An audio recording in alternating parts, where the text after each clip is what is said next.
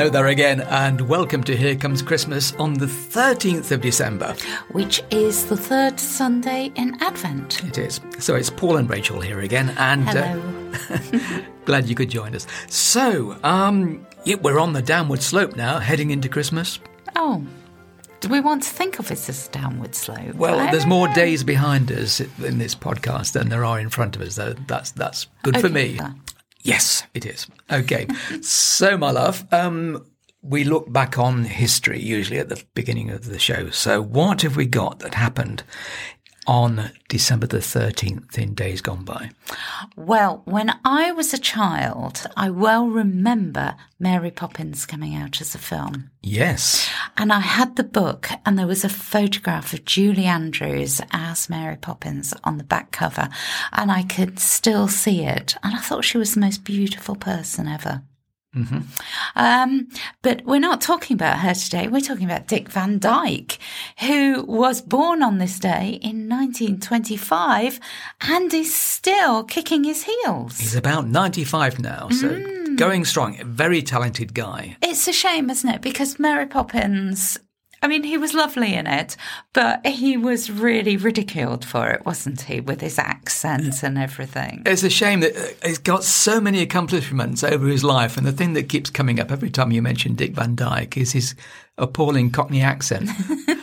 Actually, it wasn't so much his fault because apparently his voice coach was an Irishman who wasn't actually any better at a Cockney accent than he was. And nobody told him on whilst he was filming that the accent wasn't quite the thing.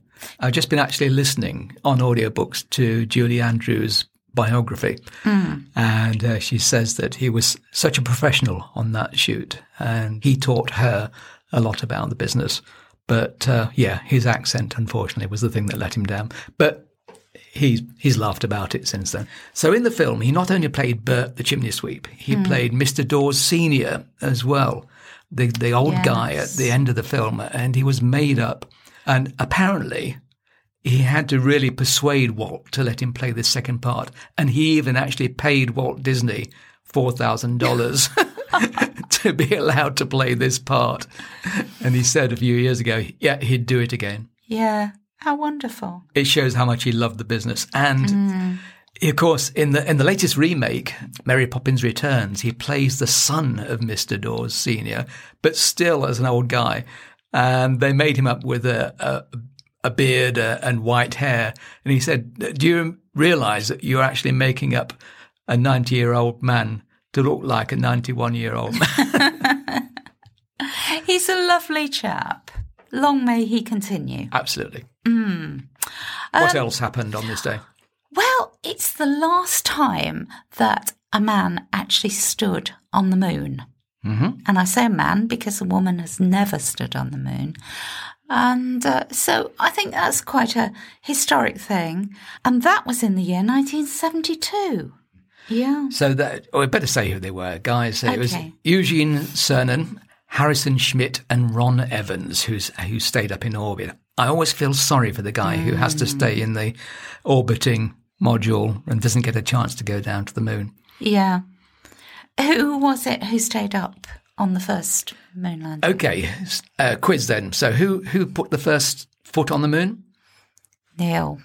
Neil Armstrong. Neil Armstrong. Who was the second guy? Buzz Aldrin. And who was who stayed in orbit? I don't know. Who No. stayed in orbit? orbit? Michael Collins. Nobody ever remembers him, do they? That's sad, isn't it? It is. So you said that no woman has been to the moon yet, but uh, NASA is planning to go back to the moon in 2024, and that will include uh, female crew members. Oh, good. And even the whole mission is named after a goddess this time, Artemis, who is the twin sister of Apollo. So that's rather neat, isn't it? That's very neat. Very clever. Yeah. Good for them. That says before, if, unless Elon Musk gets there first. I know. He's planning his space tourism uh, probably about 2023, and he's planning to actually take a trip around the moon with some Japanese billionaire tourists. Isn't Richard Branson planning Possibly, they're all similar? racing there. It, it's actually it's going to be uh, all things permitting. It's going to be an exciting decade, I think, of actually launching from the moon out to Mars and, and other places from here on. So stay tuned, folks. I know. I don't think you and me will be on the rocket. I, I, I, I'm planning to be around, at least to watch it from the comfort of my yes, sofa. that is the best place to watch it. Okay, time to move on to things Christmassy. What do we have today? Hmm, let's do a song, shall we? Mm-hmm. And this is a wonderful, it's just a beautiful little song by Michael Head, and it's called The Little Road to Bethlehem. And who is it sung by, Paul? Uh, this is going to be sung by our son Joe uh, when he was nine years old, about 10 years ago. Here we go.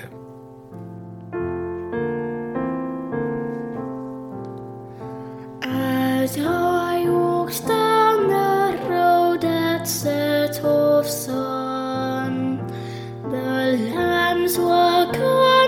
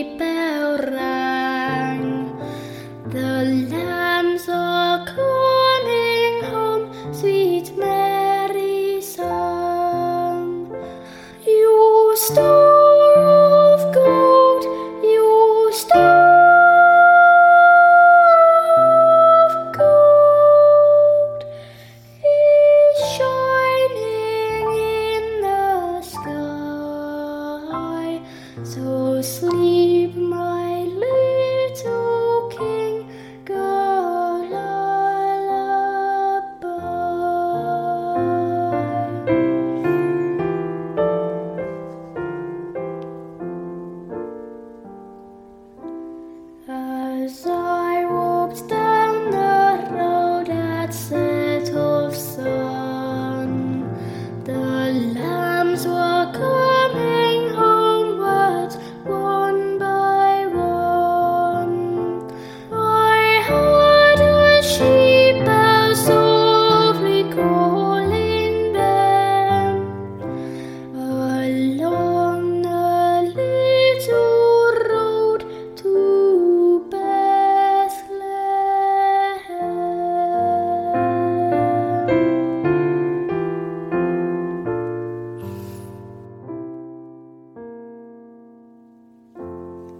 So that was our son Joe when he was an angelic chorister 10 years ago. You wouldn't believe now that he sings notes that are basso profundo, a lot lower than I could possibly get down to. Yes, and he's no longer angelic, is he really? Ah, Oh dear, we're going to carry on thinking about that little road to Bethlehem and how it was a very long way to go for Mary and for Joseph. This is a poem by Carolyn Aarons and it's read by a friend of ours, Tina. Well, Caesar's wish was their command. What a long way to go. A census down in Bethlehem. What a long way to go.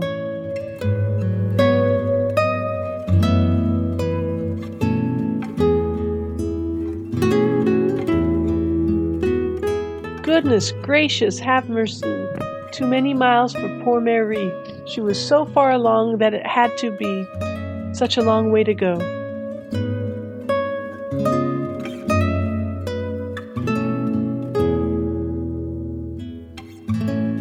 Three Eastern Magi on a quest. What a long way to go. A star was shining way out west. What a long way to go. Goodness gracious, man alive. I'm telling you, those kings had drive. It was two whole years till they finally arrived. What a long way to go.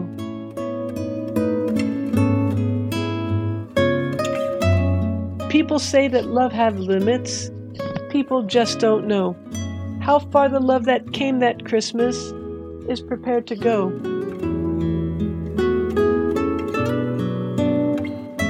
From realms of glory to bales of hay, what a long way to go. From King of Heaven to tiny babe, what a long way to go. Goodness gracious, glory be, God came down to you and me, from a throne to a manger to Calvary. Such a long way to go.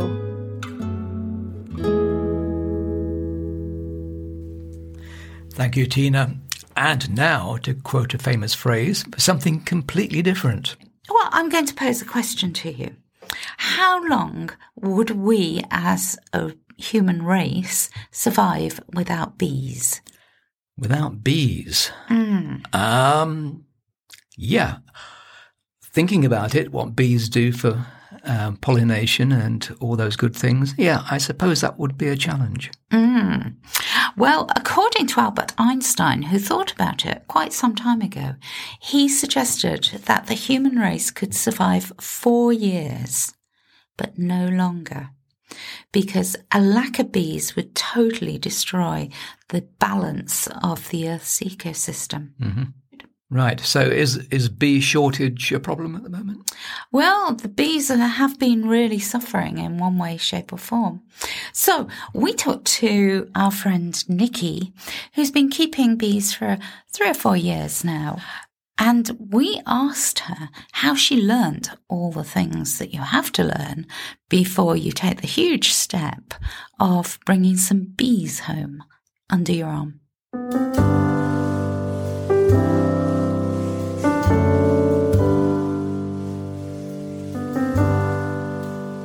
So I did this six week evening course and I just found it fascinating. And then it ended up you would visit a local apiary and, and I got to have a rummage about inside a hive and I just thought, well, I can do this. This is really I can I can get into this. So I bought the kit and that's another thing I liked about it because I like using my hands so I had to assemble this wooden beehive which I find very satisfying and put it up and I bought a box of bees and brought it back in my car with my bee suit on in case the bees escaped from the box. And a few did.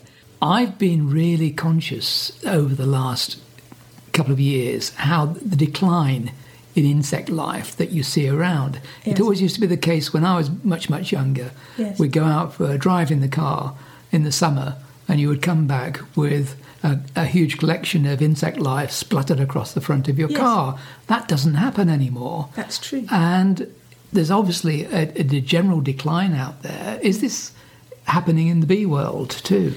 It is happening in the bee world, and they are quite a bellwether for any stresses there are in the environment. There's a whole host of things that tend to affect bees. Um, for example, climate change. I mean, last winter was quite warm and wet, and actually the bees hate that. And pesticides on crops um, kill off the bees, and uh, loss of forage and losing the hedgerows and losing all, all the flowers in the hedgerows and diseases being imported um, from from Europe and predators like the Asian hornet that just goes in and destroys a hive. Um, there's a, there's a whole myriad of things and probably air quality, lots of things that threaten the, the honeybees. Um, and and um, so yes, bee, bees are an indicator of all the things that are going wrong in our environment that affect all the other insects as well. I'm sure. So many folk may say, okay, well, that's a shame, but um, few less bees, bit less honey, never mind, we'll, we'll press on. But is there a wider consequence or problem with that? Well, of course, yes, of course. I mean, I, th- I think people are becoming much more aware of pollinators in general, not just honeybees, but butterflies and all sorts of little critters. Um, we really need them to um, allow plants to propagate, and plants that we all depend on, like major food crops, um, coffee, and all sorts of things, are. I mean, if if, if the bees go, um, uh, we'll follow. I suspect because it'll have a major impact on our our own diets. What are we going to do then? How do we fix that? Well, I I mean, I don't think it's specific to bees. I think it's it's the environment in, in general. And I mean, we can we locally can encourage pollinators. There's all sorts of things that we can do, even if you've got a very small garden to attract pollinators and make things easier, like little bee hotels and plants that bees really like. Uh, they're so important for biodiversity in general. T- tell us about the good things then that bees can provide for us. Every August, up and I take some frames of honey out of the beehive and I take them back to my kitchen and I have to close all the doors and windows because if a bee flew in and discovered some honey, it'd fly back to the hive and tell all its bee friends that this is where the honey has gone and then they'd all come en masse to take the honey back to the hive. So I close all the doors and windows and and put the frames of honey in a thing that looks a bit like a, an old fashioned spin dryer that spins round and round and round and all the honey sort of flicks out to the edge of the barrel and trickles down the side and then I open a tap at the bottom and it filters through a bit of muslin and straight into a jam jar and um, and then I give the honey to an elite selection of my friends and relatives. It's very rewarding. It's a bit like if you make cookies for somebody and give them to them, you know, you have a wonderful sense of benevolence about it. So the bees and I have a nice time in the summers, but the, the honey is is great. And we also, I, I also can recycle some wax. You know, there's once the honey is stored in wax honeycomb. Some people really like it. Normally, we give the wax frames back to the bees because it takes a lot of energy for bees to make wax. It takes more energy for them to make wax than it does for them to make honey. So once I've spun all the honey out of the frame, I put the frame back in the hive and they tidy it all up, and then they'll use it to make put more honey in next year, and you'll get more honey that way. But sometimes it's good to take old frames out because they might get a bit manky and moldy, and I I can melt the wax down in a big steamer thing and through some muslin, and then. I can use the wax to make all sorts of things like candles and lip balm and moisturizer and seals and all sorts of things. And of course, you know, especially in churches, they've been doing that for centuries. And the wax has a lovely honey smell to it.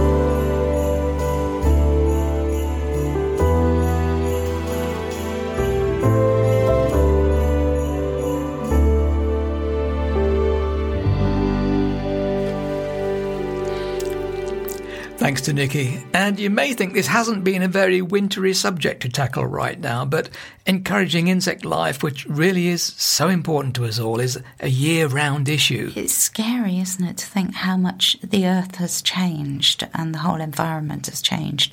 You could never sit inside on a summer evening with a light on and the window open, could you? Hmm. You'd just be full of little flies. Whereas you could nowadays. So, if, if you'd like to know more about what you can do, just do a Google search for something like how to encourage bees in the garden, and you'll find lots of information online from Friends of the Earth and Gardener's World and, uh, and lots more. We all really need to do our bit if we can.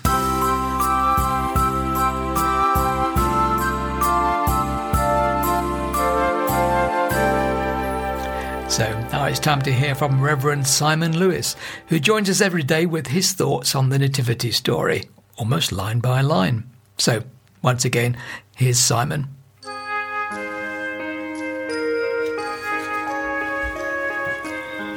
Our reading today is verse 9 of chapter 2. An angel of the Lord appeared to the shepherds, and the glory of the Lord shone over them. They were very, very afraid. And the question You're a shepherd, you've been brought up believing in God, that you're a part of God's chosen people. You're doing your job one night, sitting in the dark, and suddenly an angel appears with a very strong light all around. How scared are you then? As I said on a previous day, the angels are good at getting in on the act of bringing good news. Now, what I find interesting about this verse is the symbolic picture painted for us by the author. An angel standing before these outcasts, the glory of the Lord shining around these outcasts. And these outcasts are greatly afraid. What we are presented with is darkness being showered with brilliance as the people who wait in the dark see a great light and hear good news. In this angelic announcement to these ordinary and outcast sheep herders, we have two contrasting signs the humble setting of the birth and the glorious and angelic announcement about this birth. The two could hardly be more dramatic. And yes, these shepherds reacted immediately like Mary. They were afraid.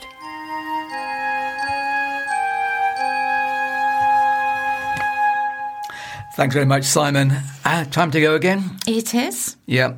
I suppose you want a Christmas joke? Well, no, I don't. But Tina does, so you've got to oblige.